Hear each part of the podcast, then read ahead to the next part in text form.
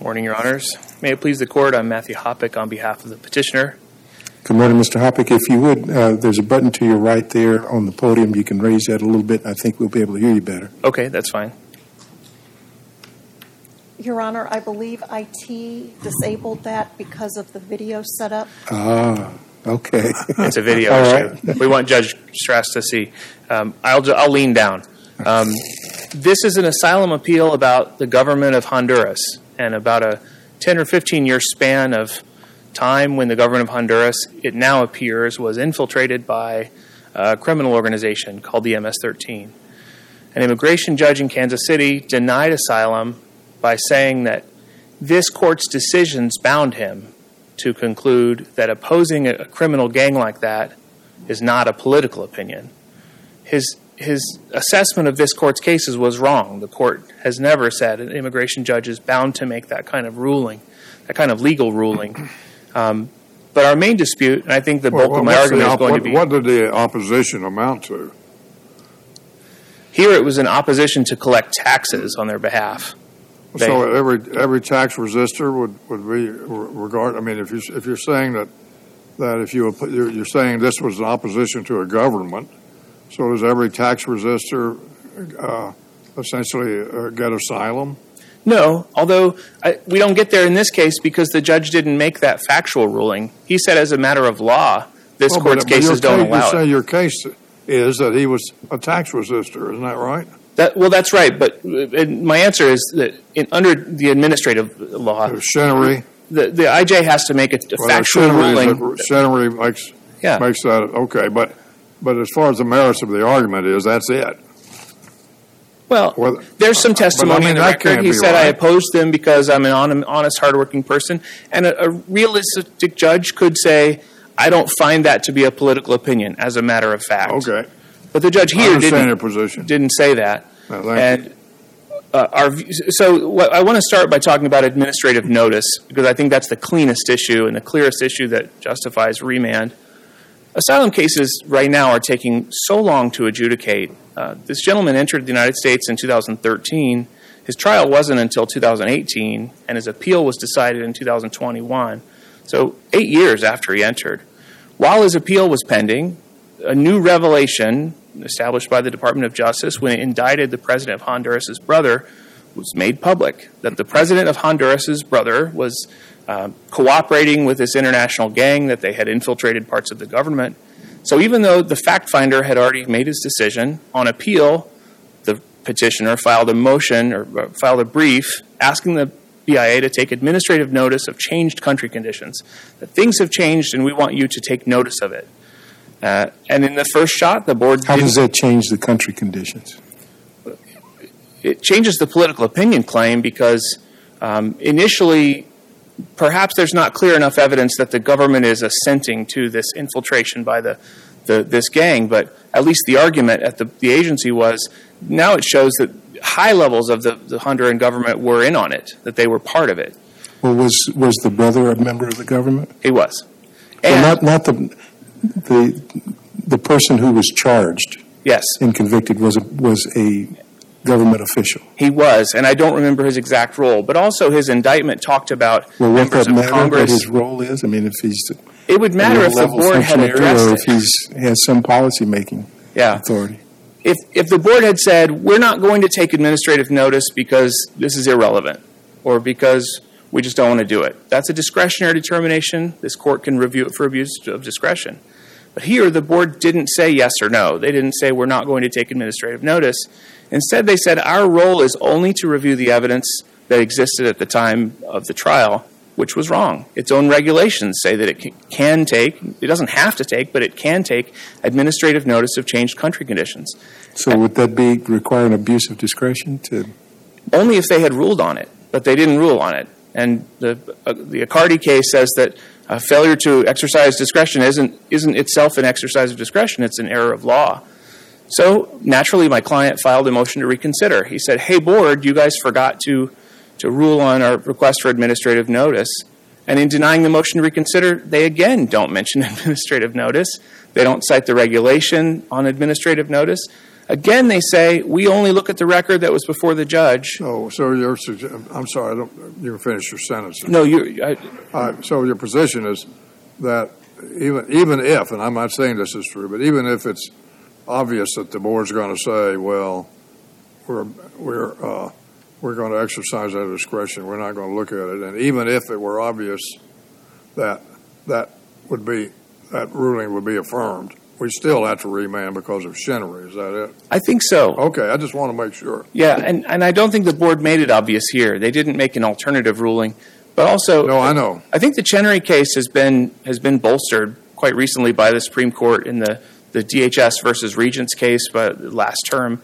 Um, but what the board did in denying the motion to reconsider, they said, well, we could have remanded this case if you had filed a motion to remand, but since you didn't, we're not going to. Which again, it's a bit like walking up to the lunch counter and ordering a ham sandwich and having the agency say, uh, we can't serve you any roast beef today. We didn't ask for roast beef. We didn't ask for remand. We asked for administrative notice. And the agency can't twist your argument into something else and then say, we're denying that thing. They have to directly say, we are or are not taking administrative notice. It's a straight up issue. I think the, the cases are fairly clear in this circuit that this court doesn't have to wade into divining what the agency might have said if it, had taken up the issue. Really, it's a simple remand for the agency to say whether they'll consider this change of country conditions in Honduras or not. They may say, we don't find it relevant. Uh, in their argument, in their briefing, the Attorney General says, well, the board could have not considered it because an indictment is not a factual predicate. That's a pretty good argument, except the board didn't make that argument.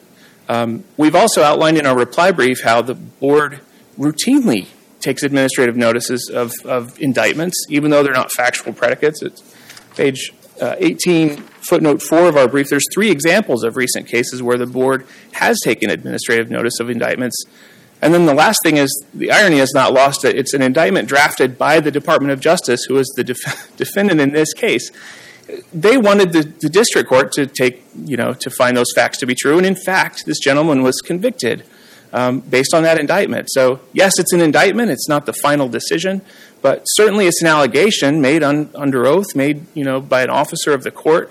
And it's enough that the agency could have considered it and said, okay, something is up in Honduras. Something has changed or something is more serious than it was at the time of trial, uh, and, and we're going to consider it. The agency could have also said, no thanks, we're not interested in considering it. Um, there's a case cited in, in, our briefing called DeBrenner versus Ashcroft from the 90s, which was about uh, the Shining Path, uh, the revolutionary group in Peru. And in that case, the agency had said, Your opposition to the Shining Path or the, the reason they targeted you was because of your wealth, because they demanded a, a money extortion. Um, but in that case, it's a good example because there they did file additional evidence at the board, and the board accepted it, and it became part of the record because they took administrative notice. Um, the other reason DeBrenner, I think, is a good case for the petitioner is that um, it was a challenge about what the, the reason the people targeted them was, was for, even though they were a non governmental entity. And even though they demanded money, the, the board had said this was about your wealth. The record was clear enough that, um, that, that it was political. And here, it's not like opposing any government in, or any gang in Central America would be a political opinion. The petitioners don't take that position. But I think Honduras is a special case. We've learned a lot more about Honduras since not just the president's brother, but since these filings, the president of Honduras has been indicted, extradited to the United States. And so, uh, what was happening in Honduras at the time of, of this situation, when they demanded that our client collect taxes, um, is different than is, than is happening, I think, in other Central American governments. Another thing I want to mention is the one year filing issue. So, the board said that this asylum application wasn't filed on time, and so it, the petitioner had waived that argument at the board. The record is just exceedingly clear that he didn't. There was a class settlement called Mendez Rojas versus Wolf. That settlement said that late applications could be cured by filing a notice saying that I hadn't been told about the one year filing. He filed a Mendez Rojas notice at page 25 of the record, and the board says the argument's waived. The board's wrong about that, and if the court were to remand on this administrative notice issue, I think we, we would ask the court to also remand on this error on the one year filing, which is important because it's one of the two reasons they've denied asylum. They've said you didn't even get out of the gate because you filed your application late. The last thing I want to talk about is Nexus. I know there are a lot of other issues in the brief, unfortunately, um, but the issue of Nexus, I think, is sort of the issue lurking underneath all of these things. We think administrative notice is so important to Nexus that remand for administrative notice should take care of it and let the agency figure it out on remand. But even if the court were to get into the merits of this Nexus issue, um, the, the, the Board of Immigration Appeals just fundamentally misstated what the judge had done.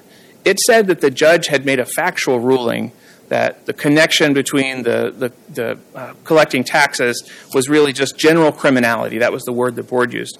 But searching the immigration judge's decision, you don't find that fact finding. The judge didn't say, I'm making a factual ruling about criminality. Uh, he said, I'm bound by this court's cases, saying I'm not allowed to tie politics to, to uh, gangs, to opposing gangs, which isn't the case.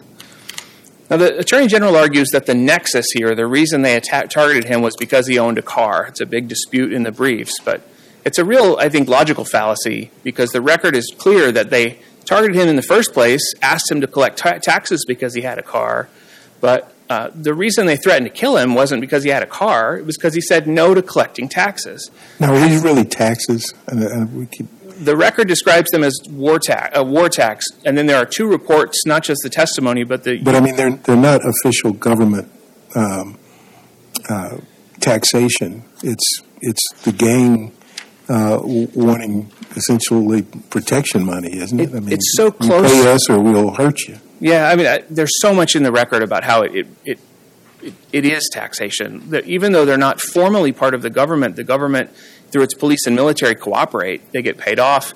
Th- these gangs are able to control your water. They can shut off your water if you don't pay their taxes. Um, it looks a lot like taxation, even though it's not coming from the federal government, because the government is so deeply, intricately linked uh, in these gangs. So our argument is that it's, if it's not governmental, it's quasi-governmental, which is um, enough, I think, for a political opinion claim. Thank you. Thank you, Mr. Hoppock. Mr. Nelson.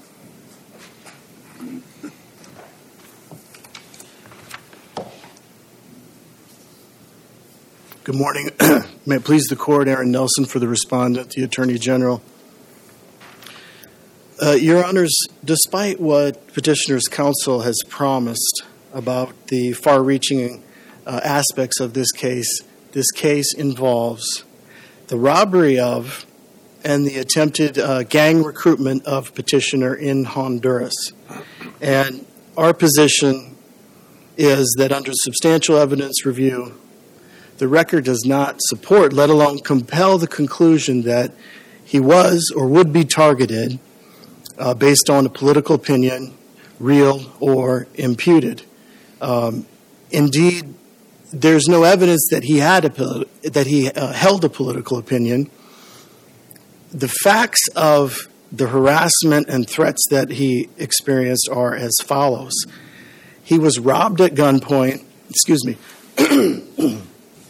he was robbed at gunpoint once by four hoodlums.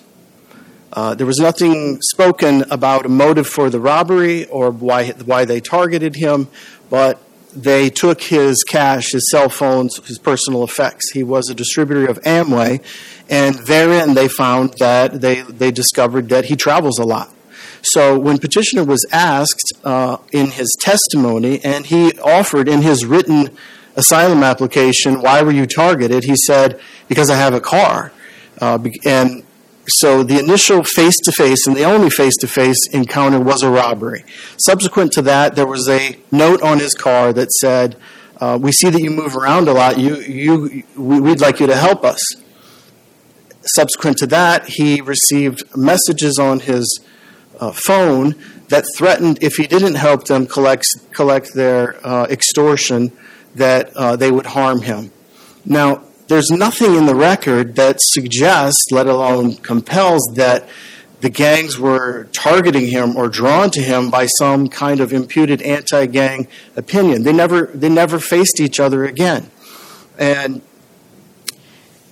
he was again he was targeted because he had a car that you know opposing counsel says that this is some kind of red herring but this is what he said and the record shows uh, at three different places now i'd like to turn attention to the administrative notice question because it, it's clear that uh, petitioner um, really hangs their argument on administrative notice.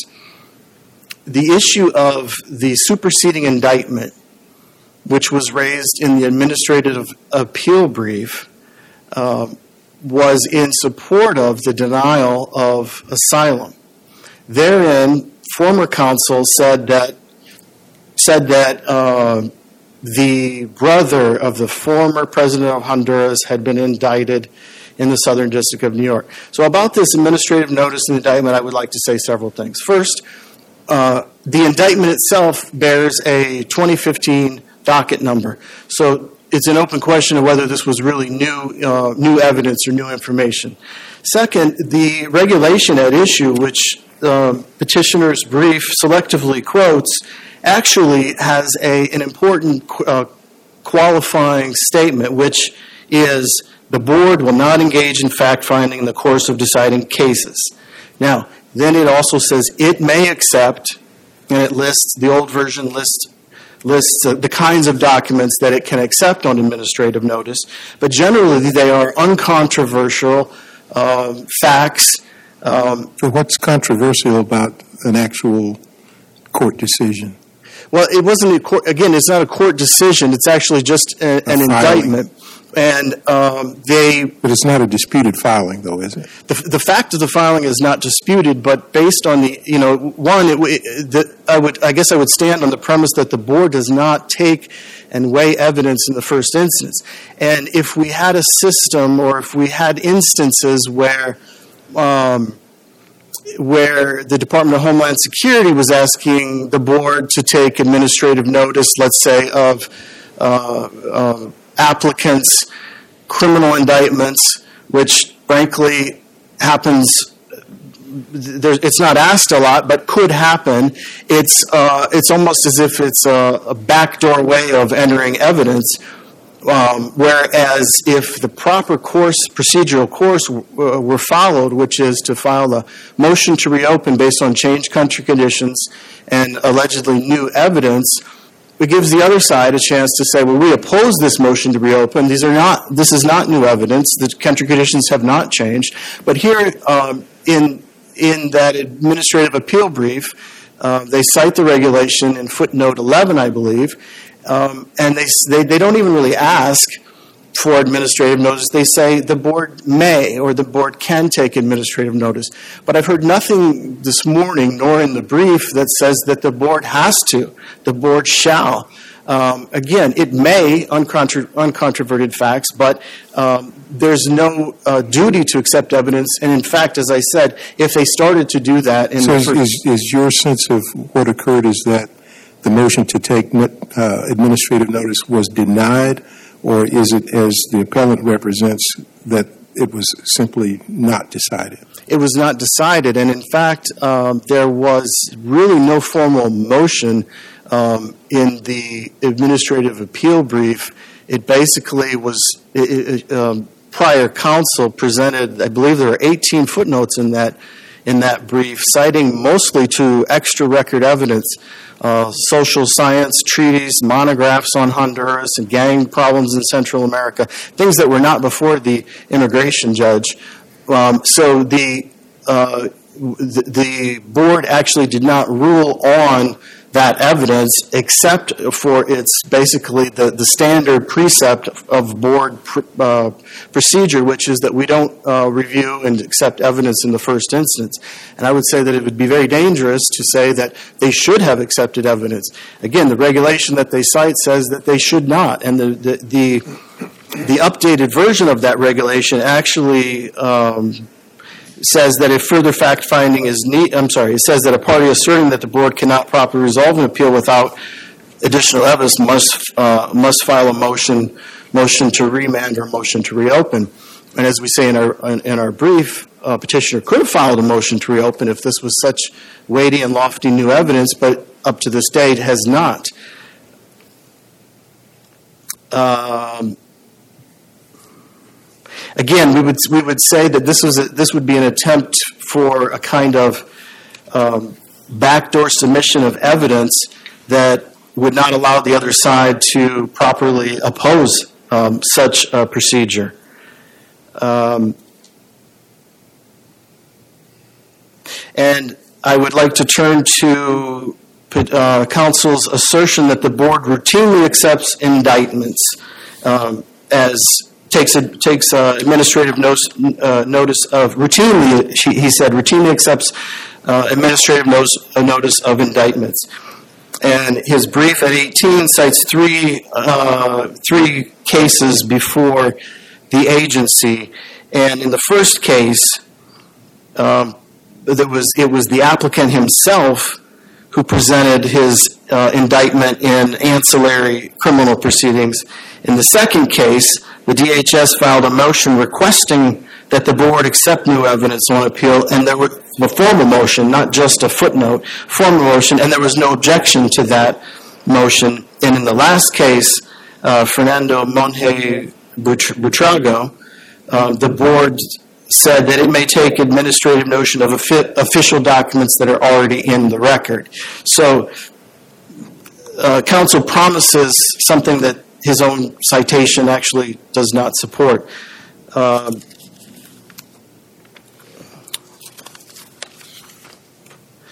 on the issue of Chenery, I turn to the issue of Chenery.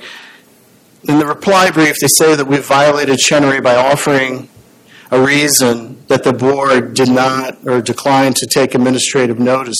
But actually, we stand on what we wrote in the brief at that point um, by averring that we were responding to his uh, insistence that the regulation directs, uh, allows, directs the taking of administrative no- uh, notice and new evidence um, when we when our brief was actually responding to the regulation itself, uncontroverted, uncontroverted facts, uncontroversial facts, and so where we were saying that um, an indictment is not a um, you know, it's a, it's, it's a criminal allegation that hasn't even been proven.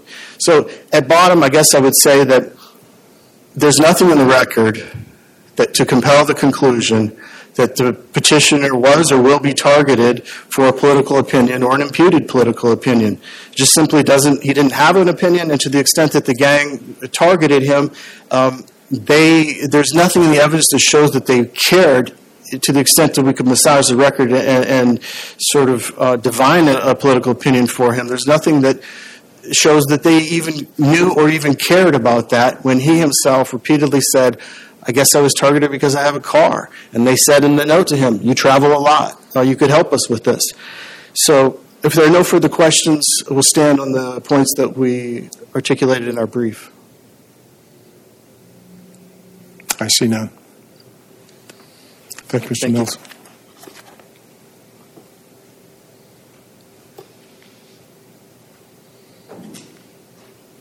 Thank you, Your Honors. We agree with the Attorney General that the issue of administrative notice was not decided. Um, that's enough to remand this case to the agency because the agency has to take the first bite at the apple. What's frustrating in a case like this is that we Is there no them. question of materiality in terms of the answer to their question as to whether, even assuming that that information was submitted, that it would have no impact on the outcome? Yeah. So my first answer is that the board didn't say so. The board said we're not going to consider it. So this court couldn't rule in the first instance that it's immaterial, but it is it is material because it absolutely goes to this question of political opinion. Um, there are some procedural questions the attorney general also raised, but they're wrong. There's nothing in their regulations that say you have to file a motion for summary ju- or for a motion for administrative notice. In fact, in the board's own practice manual, there's an excerpt of it at page six of our reply brief. It says, um, if new evidence is submitted, that submission may be deemed a motion to remand proceedings. The board's own practice manual says you don't need a motion. Submitting evidence with your brief can be considered a request for remand and to send back to the agency. So, really, we would ask the court I think we're right on the facts. I think the indictment of the Honduran president's brother is critical to figuring out what nature these gangs have. Are they quasi governmental entities, like we've argued, or are they not? But that's a factual determination that the agency is well equipped to make. And if it can't make it on the first round. It can't address it even when we file a motion to reconsider, which should save this court some energy because the agency can correct its own errors. Then it deserves a remand order for the court to send this back and say, your regulations allow for administrative notice. This party asked for administrative notice. When you didn't address it, they filed a motion to reconsider. You still didn't address it. You have to say yes or no whether you'll take administrative notice of this critical, I think, groundbreaking change uh, in Honduras. Um, the other, the other argument about the Attorney General is that it can't be raised in a footnote. Unfortunately, that's not in the agency's regulations either. And uh, I would follow up. Uh, the Attorney General said that um, you have to raise this in a motion to give the other side a chance to respond. Well, it was raised in their appellate brief, and the other side did respond with their own appellate brief. And then the board itself addressed these documents. It's not like they missed them. They said, we're not going to consider them because they're new. It's, it's not like they, were, they, they missed the footnote or something like that. This is a, a simple question of procedure where the board now wants to impose new rules that don't exist. And instead of applying its own regulations to address a simple question, will you take administrative notice of changes that happen in the country? Thank you very much. Thank you, Mr. Hoppock. Court thanks both counsel for participation in argument this morning. We will take your case under advisement and render decision in due course. Thank you.